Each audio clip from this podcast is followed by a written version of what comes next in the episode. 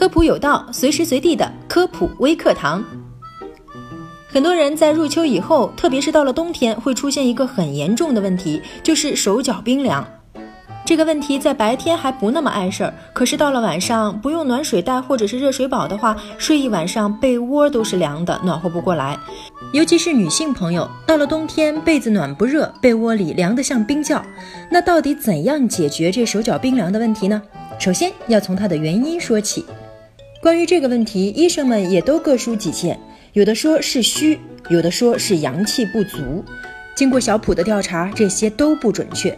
首先，我们来分析一下外因，是不是咱们自己穿的太少了？有些女生为了美，大冬天露脚踝，那肯定是要冷的呀。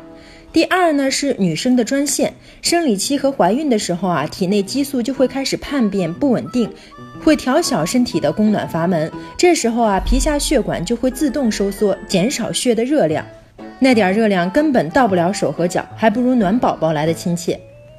第三呢，就是缺铁性贫血，这样一来呢，血红素产量少了，血液就没有力气背着氧气到处跑了，导致代谢障碍，供暖能力更是不行。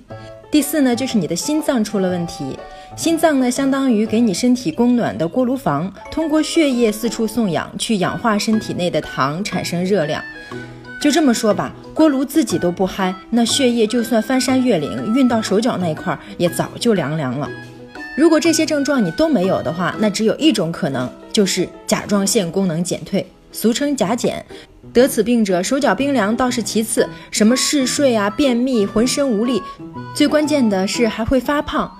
同时呢，我们心情不好，可能也会导致手脚冰凉哦。心情不好呢，肝气就郁结，气血运行不畅，供暖就受到了阻碍。所以一定要保持一个健康的好心情。好了，以上就是本期科普有道的全部内容了，非常感谢您的收听，下期我们不见不散。